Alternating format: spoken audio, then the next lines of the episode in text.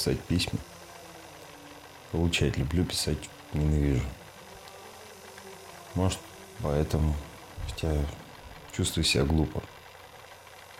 Еще чувствую, что должен написать.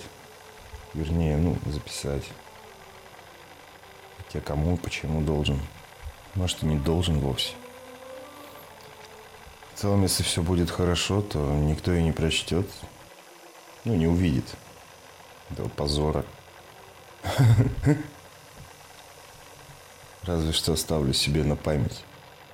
Ну, назидание, напоминание об Зике.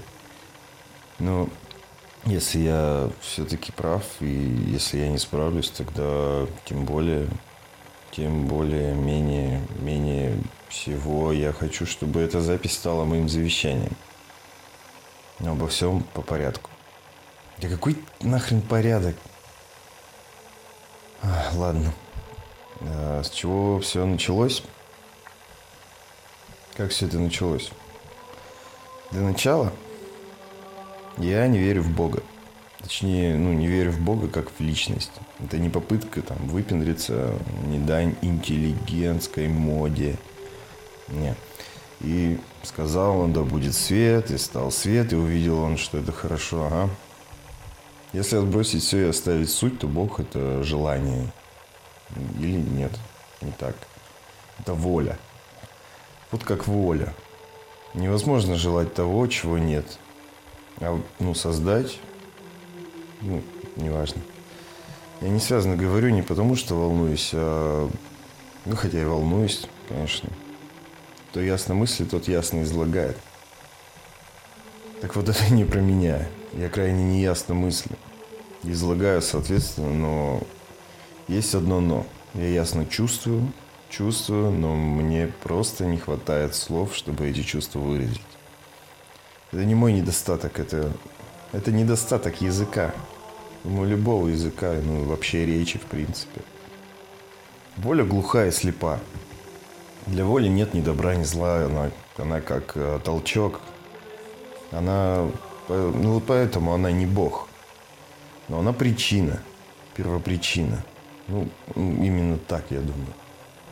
Все остальное, включая то, что описывается понятием Бог, это ну, следствие.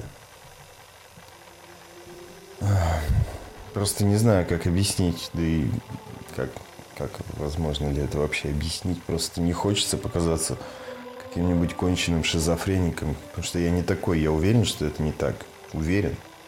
И вот когда сам с собой философствуешь, легче сосредоточиться. Оппоненты не мешают, а мне, мне надо сосредоточиться.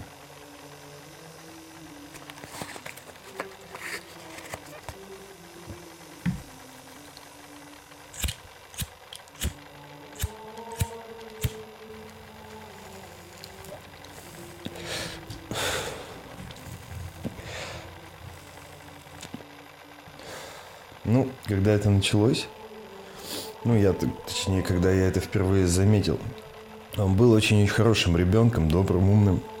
Он сейчас добрый умный, правда, уже, ну, не ребенок, он уже взрослел. Мы тогда часто играли в настольные игры такие, э, с кубиками. Он частенько выбрасывал две шестерки. Ему нравились шестерки на костях. Эти кости еще моему отцу сделали в лагере для военнопленных, когда он, он там переводчиком работал. Я уже тогда должен был заметить, ну или заподозрить хотя бы. Он, очевидно, понял, что две шестерки не всегда приводят к выигрышу и стал выбрасывать столько, столько, ну, сколько нужно для победы. Ровно столько, сколько нужно для победы. Нас с женой такое его везение только забавляло. Даже радовало как бы. Может, я бы все-таки насторожился, но вскоре дела у меня неважно пошли, и на игры времени не оставалось, да и как бы и сыну они прискучили.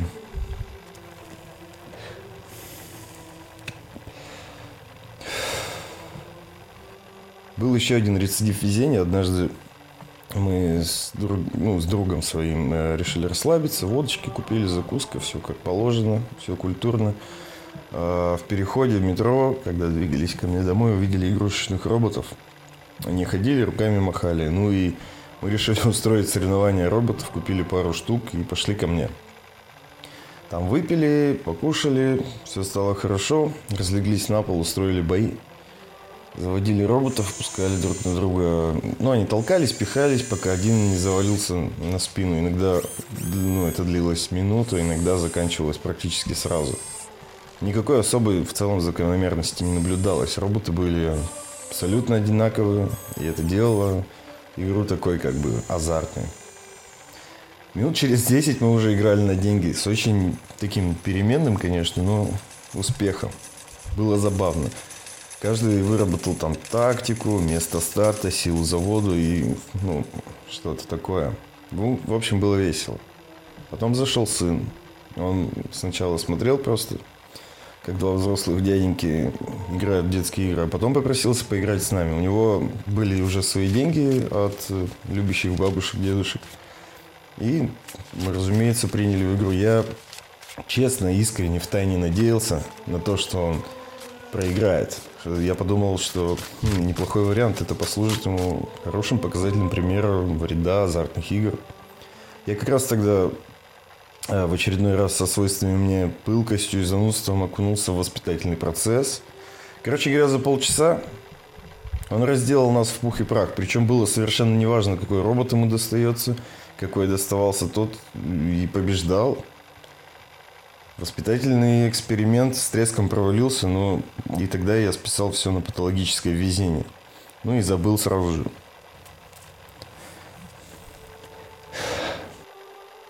А зря. Надо было, наверное, еще тогда задуматься. Вот именно тогда. Но всерьез я задумался намного позже. У меня тогда серьезные финансовые проблемы были. А серьезные финансовые проблемы – это когда денег не просто нет, а нет и не предвидится. Не предвидится даже во время алкогольных фантазирований, незаметно переходящих в пьяное нытье. Ну, понимаете. Вот я уже пытаюсь острить, правда, пока что безрезультатно. Но все равно это уже хороший признак. Вот у меня в году три святых, даже можно сказать священных праздника. Это Новый год – день рождения моего сына и день рождения моей жены. К этим дням я готовлюсь основательно, тратя абсолютно все деньги, которые сумел добыть. Жена у меня по гороскопу лев, а вот сын, он мартовский. И все же все, у кого я мог занять, а заработков у меня тогда никаких не было, так вот все, у кого я мог занять, уже заняли мне денег еще на Новый год – а день рождения сына приближался неотвратимо, как нож гильотины. Я себе места не находил. Да и времени уже не оставалось. А тут еще сын как бы ненароком сообщил, что мечтает об этой ну, игровой приставке последнее достижение японской национальности. За день до дня X мне звонит один мой старинный приятель, спрашивает – не знаю ли я, где можно денег обналичить по 3%. Я звоню другому не менее приятелю и спрашиваю, не обналичит ли он мне деньги по 2%. Он, разумеется, соглашается. В результате я за час зарабатываю процент, и он составляет 1440 рублей. Мчусь на барахолку, покупаю пресловутую приставку. На дорогу и покупку чтобы вы понимали, у меня уходит 1420 рублей. У меня остается чертовы 20 рублей. Дальше самое интересное. Я возвращаюсь, проверяю подарки. Оказывается, что джойстик один не работает. Надо ли говорить, что я снова мчусь на барахолку, обмениваю брак, и на дорогу туда-обратно у меня уходит, ну, последние 20 рублей. Так, вот.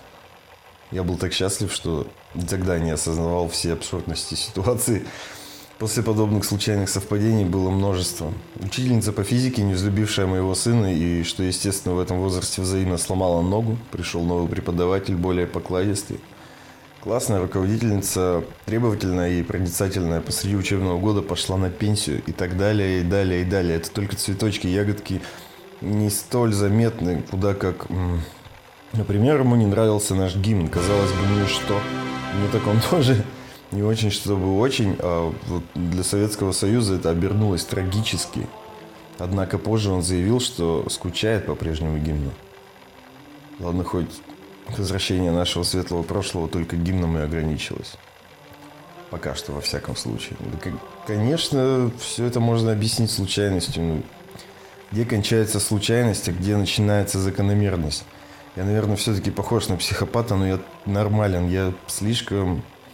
Я паранормален.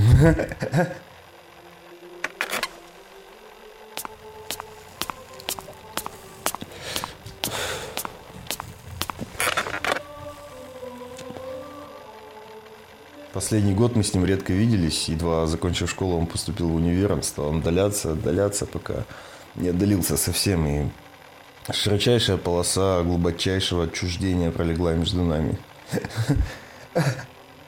А недавно, впрочем, прошел уже месяц, я встретил его в странной, ну, неподходящей компании, два, с позволения сказать, товарища неопределенного возраста и столь же неопределенной, да и неопределимой внешности, несмотря на их незаметность, а может благодаря ей. Я сразу их узнал, не то чтобы именно их, но в свое время я сталкивался с конторой. Эти люди не меняются, как бы ни называлась сама контора КГБ, Аль-Каида, ЦРУ, Церковь крайней плоти Христовой, что угодно. Но если вы увидели человека с профессионально добрым взглядом бесцветных, пустых, как будто стеклянных и тем не менее пронзительных глаз с лицом, которое потом не сможете вспомнить, как ни старайтесь. А от самого процесса воспоминания остаются брезгливость, необъяснимый, почти мистический ужас. Я знаю, но не знаю, как, на какой крючок они подцепили моего сына. Он, видимо, меня увидел и тут же исчез прикрытый пиджаками бдительных. Я не стал подходить и просто пошел дальше, чувствуя на спине эти тяжелые, оценивающие, гадко-липкие взгляды. Прежде чем зайти домой, я спустил мусоропровод почти неношенный плащ. Среди ночи я поднял на ноги своего друга детства, с которым мы ходили еще в одну группу детского сада, а теперь полковника без пяти минут, генерала, служащего то ли ФСБ, то ли там в одном из многочисленных смежных ведомств. Позвонил, чтобы выяснить, чего им надо-то от него. Через час он, Андрей позвонил и сказал, чтобы я не лез в дела, которые меня не касаются. Это мой-то сын меня не касается, Зато я окончательно убедился, что его надо спасать. А может и не его одного, если они используют его способности как оружие. Я разбил еще одного приятеля, он главврач. А, ну, в дурке показал... Мне показалось, что это относительно безопасное место, в котором можно ну, отсидеться сыну и, возможно, спрятаться на какое-то время. Сергей, ну, который врач, он почти не задавал вопросов, хотя я опасался, как бы он не решил, что это я нуждаюсь в услугах его учреждения. Сказал только, что пока мест нет, но как только освободится, он сообщит. Он сообщил два часа назад. Я договорился с сыном о встрече, и вот сейчас я иду на встречу со своим ребенком и боюсь этого разговора. И не знаю, чем он закончится. Однако моя мама частенько говорила, что я был очень везучим ребенком.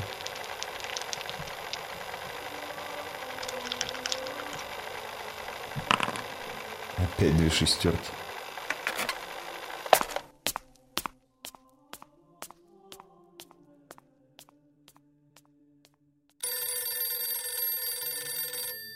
Семнадцатый, да, все в порядке. Нет, ведет себя вполне прилично, то смеется как идиот, то ревет наоборот. Понял. Да, да, конечно. Только камера до кости. Нет, игральная. Точно, две шестерки. А вы откуда? Хорошо, хорошо. Еду.